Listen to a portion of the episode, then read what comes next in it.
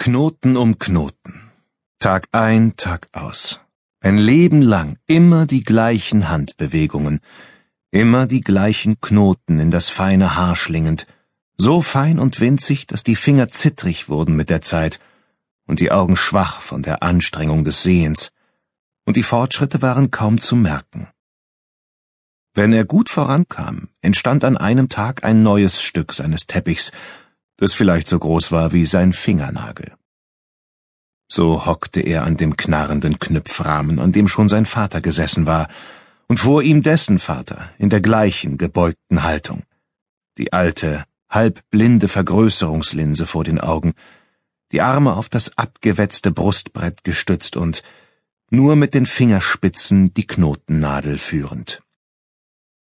So knüpfte er Knoten um Knoten in der seit Generationen überlieferten Weise, bis er in einen Trancezustand geriet, in dem ihm wohl war.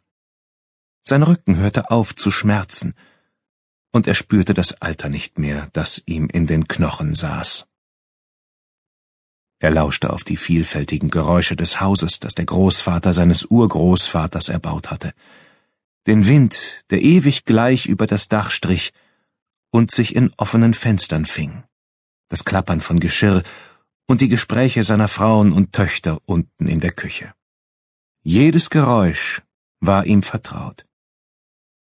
Er hörte die Stimme der weisen Frau heraus, die seit einigen Tagen im Haus lebte, weil Galiat, seine Nebenfrau, ihre Niederkunft erwartete. Er hörte die halbstumme Türglocke scheppern, dann ging die Haustür und Aufregung kam in das Gemurmel der Gespräche. Das war wahrscheinlich die Händlerin, die heute kommen sollte, mit Lebensmitteln, Stoffen und anderen Dingen. Dann knarzten schwerfällige Schritte die Treppe zum Knüpfzimmer empor. Das musste eine der Frauen sein, die ihm das Mittagessen brachte.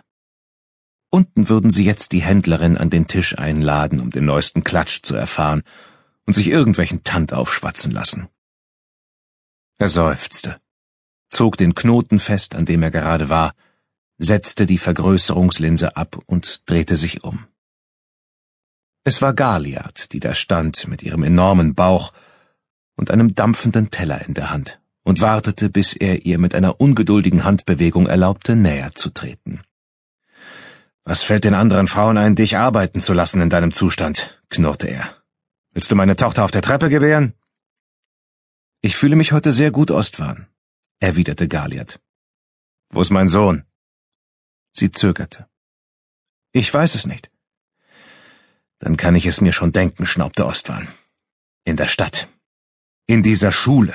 Bücher lesen, bis ihm die Augen wehtun und sich Flausen in den Kopf setzen lassen. Er hat versucht, die Heizung zu reparieren und ging dann fort, um irgendein Teil zu besorgen, wie er sagte.